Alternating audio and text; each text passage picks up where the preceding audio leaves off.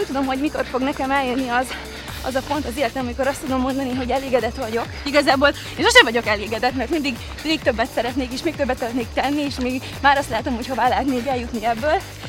De meg kell tanulnom elégedettnek is lenni, ha rossz érzem magam, ha, ha rossz döntést hozok, akkor elmegyek futni, picit kikapcsol, segít egyébként máshogy megvilágítani a dolgokat, és nagyon jó egy futótárs, szerintem, akivel meg lehet ezeket a dolgokat beszélni, és olyan tanácsokat ad, mondjuk, amire az ember nem gondolt. Minden szabad arany.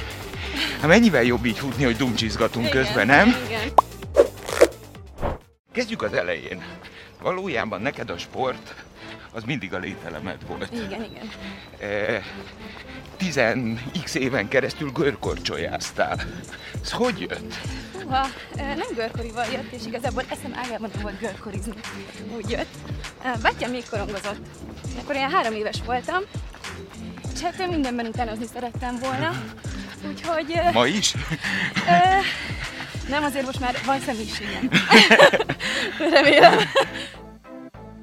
Egyszer nem volt meg nekik a csapat egy fontos versenyre, és hat éves voltam, és be kellett állnom a fiúkhoz játszani. Jéghokizni? Igen. És fölöltözti a cuccba? Igen, kaptam egy cuccot, a copomat eldugtuk a sisak alá, Aha. és játszottam. De jó. Ö, és ugye már itt jött ez a versenyszellem, meg hogy nagyon szeretek sportolni, nagyon szeretek küzdeni. Ö, és az opival mentünk korizni, és az obónőm látta, hogy milyen ügyes vagyok, és mondta anyának, hogy induljak már el egy kori versenyen. Hát elindultam, és megnyertem a városi versenyt. Helyileg hol vagyunk? Kazincbarcikán. Kazincbarcikán. És ez így ment éveken át, hogy egyébként én nagyon szerettem csak korizni, eljártam barátaimmal korcsolyazni, és valahogy mindig oda kerültem, hogy jutottam az országos versenyre. Egyszer csak hopp. Igen, és mindig hoztam érmeket, és amikor egyszer megnyertem ezt a diák olimpiát, 12 évesen, akkor mondták, hogy azért az jó lenne egy komolyabb szinten folytatni, mert, mert jól megy és szeretem. Na és akkor beiratkoztunk a Kazincbarcikai Zuzmara Korcsolya Klubhoz, mint egyesületi tag, és elkezdtem az edzéseket. De volt egy edzőváltás, és ő azt javasolt ez az új edzőnk, hogy mivel nincs fedett jégpályánk, ő görkorizni szeretne. Gyorssági görkorcsolyázni. És néztünk, hogy ez vajon mi lehet, mert erről nem nagyon hallottunk, nem nagyon ismert, nem olimpiai sportág, mégis miről van szó. És lementünk, emlékszem, egy bevásárlóközpontnak a parkolójába, és elkezdtünk ott korizni, akkor még senkinek nem volt versenykocsijára, csak sima hagyományos görkori, amit itt is látunk bárhol. És elkezdtünk versenyekre járni. Hát nagyon le voltunk maradva az élmezőnytől. Ők már nyilván tíz éve mondjuk korcsolyáztak, és nem nagyon tudtuk felvenni a lépést velük. De kitartó voltam, és két év múlva válogatott lettem. Oh. Úgyhogy uh, utána jött egy Junior Európa bajnokság, mint magyar válogatott tag utazhattam ki és versenyezhettem, ahol egyébként szerintem nagyon jól teljesítettünk, hetedikek lettünk váltóba, 20 lettem 300 méteren, ami szerintem egy nagyon jó eredmény így Európa szinten. Úgyhogy igazából erre nagyon büszke vagyok. Aztán igazából jött egy váltás, mert kiderült, hogy a gyorsági görkorcsolya az, az nem lesz olimpiai sportág, és nem fogják felvenni a listára. És nagyon sok mindenki világviszonylatban abba ezt a sportágat. Nekem az edzőm elköltözött külföldre, és ott voltam, hogy már nem éreztem azt a fajta motivációt, hogy folytassam, és elkezdtem Diósgyőrben atletizálni. Úgyhogy ezt egészen addig csináltam, míg fel nem jöttem Budapestre, és el nem kezdtem az egyetemet. Úgyhogy mondhatni tényleg az egész eddig életemet, így kísérte így a korcsolyázás és a sport. Mondod az egyetemet. Igen. Te gazdasági szakon végeztél. Igen. Közgazdász vagy ma már. E, igen. A matek? Érdekes, mert én nagyon ilyen humán beállítottságú voltam, és nagyon szerettem a nyelveket. Egyébként most is járok egyetemre. Most sportdiplomáciát tanulok. Mit? Sportdiplomáciát. Aha. Nagyon vonz az, hogy hogy azt a két területet, mondhatni három területet nagyon érinti, ami engem nagyon érdekel, a sport, a kommunikáció és a gazdaság. És azt szerintem itt nagyon jól találkozik, és ezt nagyon jól ki lehet bontani szerintem. Mondtad, hogy a bátyát vitt bele tulajdonképpen Igen. az ő példája a sportba. Mesélj a családról, a családi háttérről.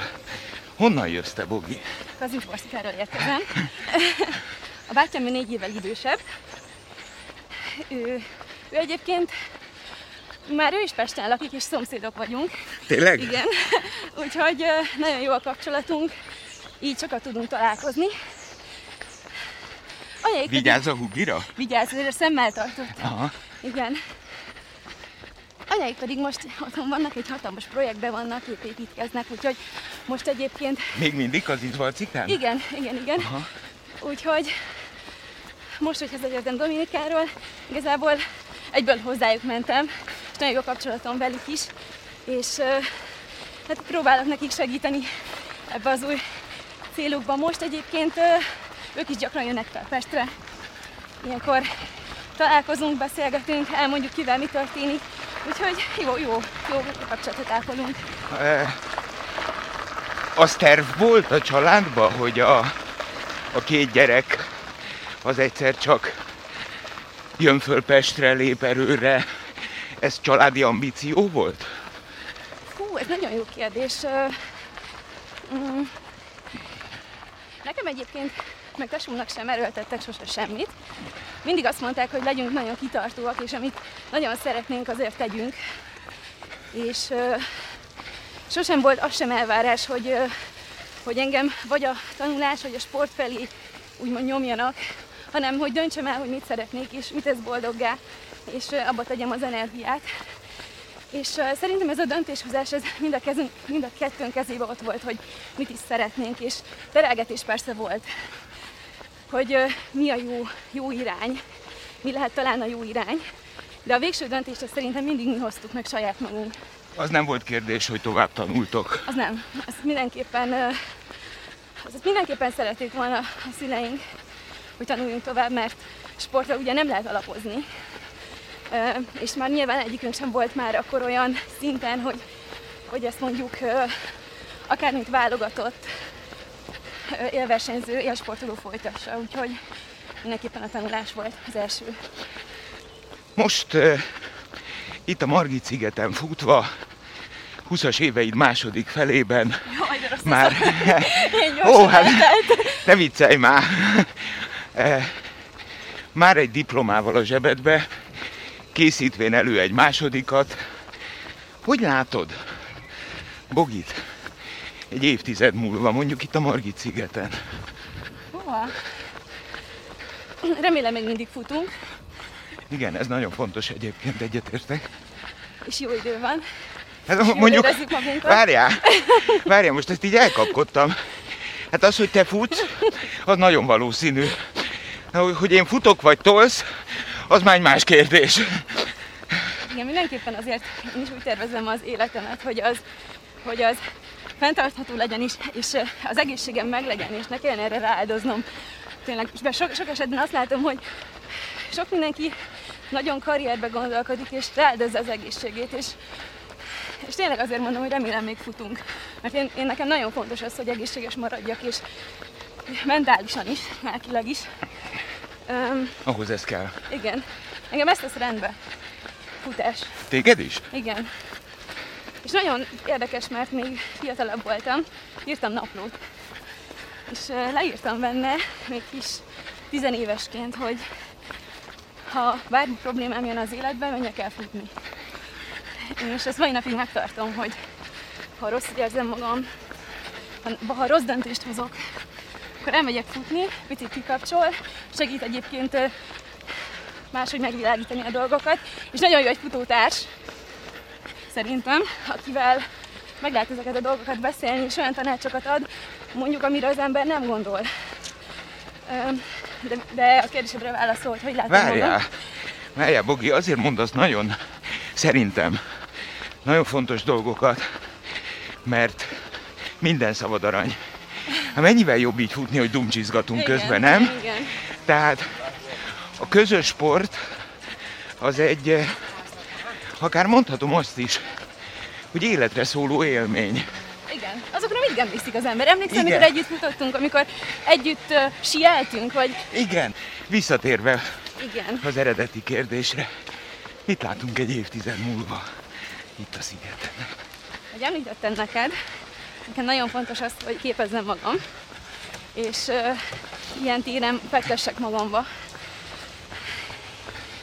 És, uh, és mivel most rendelkezem egy olyan mégis egy követőbázissal, akik meghallgatják azt, amit mondok, és figyelnek erre.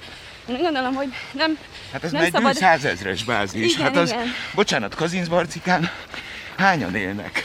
30 ezer alatt. 25 ezer. Érted, Bogi? Ez három, három és fél kazincbarcika, aki, ami számodra egyébként gondolom egy nagyon fontos bázispont Igen, igen. az életedbe. Ehhez képest te összegyűjtöttél egy százezres közösséget. Ami azért, hát hogy is mondjam, felelősség is. Igen, nagyon nagy felelősség, és pont ezért gondolom nagyon fontosnak, hogy ezt a figyelmet valami értékes dolog felé irányítsam, és uh, szóljak ezeket az emberekhez.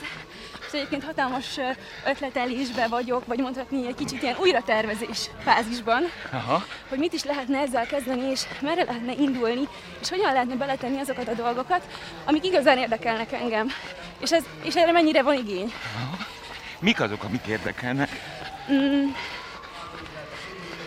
kommunikáció. Ö, Az utóbbi időszakban nagyon sokat foglalkoztam ezzel, és nagyon sok mindenre rávilágított, önismeret szempontjából is. És gondolkodom egyébként, ezek csak ötletek, még nem körvonalazódott teljesen, de valamilyen platform, akár podcast, YouTube, olyan csatornát indítani is, és olyan embereket, olyan embereket meghallgatni és tanulni tőlük, és ezt továbbosztani, ami mások számára is inspiráló lehet, és adhat az életükhöz. Meg az, hogy legyen erre egy, egy olyan platform, ahol az emberek azért ki tudják bontani a gondolataikat, és az embereknek szerintem most nagyon kellenek a példaképek, és nagyon kellenek az, hogy, hogy motiválja őket. Még ha csak visszagondolok az elmúlt időszakra is, Covid időszak és stb. Nagyon sokan ugye otthon voltak, egyre több tartalom, ta- tartalmat fogyasztottak, és, és azért ebben szerintem mindenképpen igény van, hogy a motivációra, kitartásra, alázatra, hogy ezek az em- val- valamilyen, valonnan táplálkozni tudjanak. És ezt szeretném kiszolgálni valamilyen szinten. És remélem, hogy lesz rá igény. Oké. Okay. Ez egy, egyfajta szakmai irány. Igen, Amiért teszel, gondolkodsz rajta, és majd feltehetőleg lépsz ez irányba. Aztán nyilván nem csak karrier, hanem család is, ami ott van a fejemben, és szeretnék családot, szeretnék két gyereket, kettőt. kettőt. Ez a családi minta? Um, lehetséges. De én úgy gondolom, hogy hogyha lenne egy fiam meg egy lányom, az nekem is tökéletes Köszi. lenne.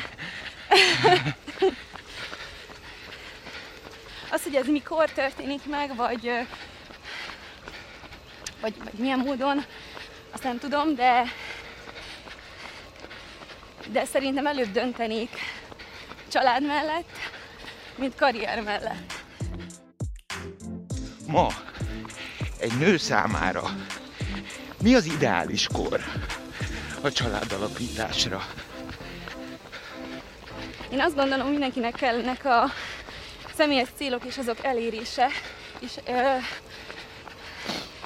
és szerintem itt is sikeresnek kell lennie az embernek, hogy, hogy azt tudja mondani, hogy igenis lehetett valamit már az asztalra, és ö, azzal teljesedett be ez az egész, hogy lettek gyermekei. És én ezt vallom, és azt nem tudom, hogy mikor fog nekem eljönni az, az a pont az életem, amikor azt tudom mondani, hogy elégedett vagyok, Mondjuk olyan típus vagyok, hogy igazából én sosem vagyok elégedett, mert mindig még többet szeretnék, és még többet szeretnék tenni, és még már azt látom, hogy hová lehet még eljutni ebből. De meg kell tanulnom elégedetnek is lenni, és értékelni azt, ami van. És, és amint szerintem ez beteljesül, ez lehet valakinél a 20. életév, valakinél a 30, valakinél 35, és utána szerintem. Szerinted? Ugyanis az én fiatal koromban, hát ez nem titok, ezek jóval korábban kezdtek el történni. Igen.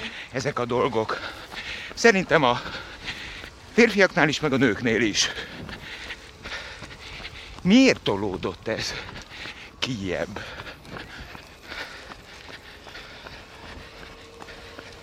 Mindenki karriert szeretne, szerintem. Most a nőkről beszélünk? Igen, igen, a nőkről és férfiakról is. Ez egyébként nem tudom, hogy honnan eredhet, hogy ennyire, ennyire megfordult és felgyorsult, és, és ennyire karrierista világot élünk, úgymond. Nem tudom, ez miből adódhat. Szerinted miből? Nagyon jó kérdés, Bogi. És bevallom neked nagyon őszintén, hogy azért tettem fel a kérdést, mert azt hiszem, hogy fogalmam sincs. És tudod mi a helyzet? Hogy azt se tudom megmondani, tehát véleményem sincs, hogy ez a mai világ, ahol később jön a család, ez jobb vagy rosszabb, mint a régi volt.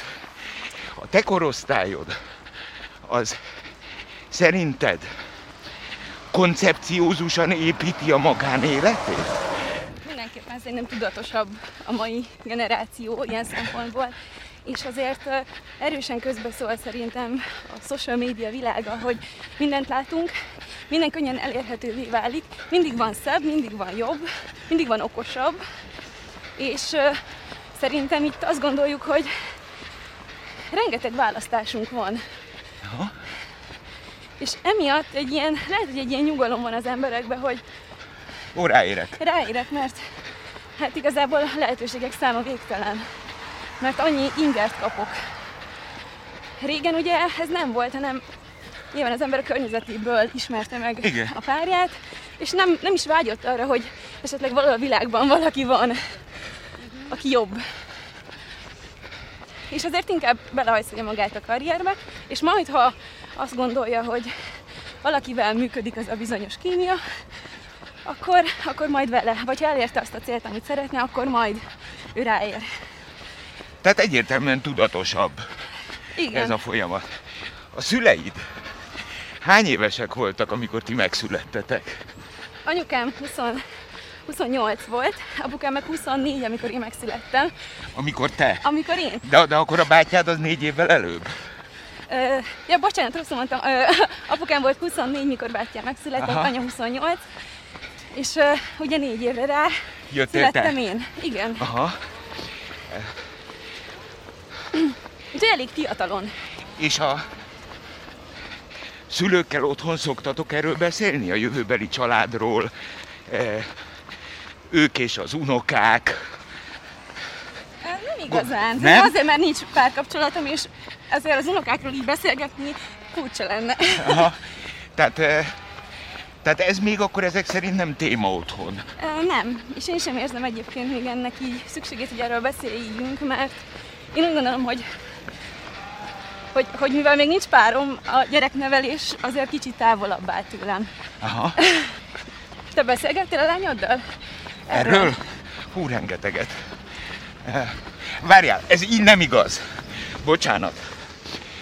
Én ezt soha nem hozom szóba, hanem ha ő szóba hozza, hát akkor természetesen kapok az alkalmon. Tehát akkor már beszélgetünk. Eh, De szerintem valami ilyesmit érzel te igen, is. Igen, igen. Eh, Ez eh, szerintem jól esik egy gyereknek, nem? Nyugtass meg, hogy nem nyomasszák. Igen, szerintem az mindenképpen fontos és célra vezetőbb is talán. Igen, igen, mert így legalább valamennyi beszélgetés marad. Igen. Jól van, Bogi. Jól van, szóval tíz év múlva akkor megpróbálom összefoglalni, oké? Okay? Tíz év múlva mondjuk Hát vannak ezek a dupla babakocsik, tudod? Azon is lehet rohadt jókat futni. Jó. Én a fiaimat toltam. Oda teszünk majd egy kis kamerát? Hogy? Oda teszünk majd egy kis kamerát? Nekem jó. Jó? Jó. Na, Ha majd én készítek veled interjút. nagyon helyes. Jó? Nagyon helyes. Laci bácsi, gyerünk már! Szóval a lényeg, futni fogsz, Igen. lesz család, lesz egy olyan pályaív, amit magadnak megálmodtál, és ugyanígy fogsz mosolyogni. És te is Dél. remélem. Én is. Köszönöm, hogy velünk voltál. 98.6 Manna FM. Élet, öröm, zene. Iratkozz föl, nyomd be a csengőt, és azonnal értesítést kapsz új tartalmainkról.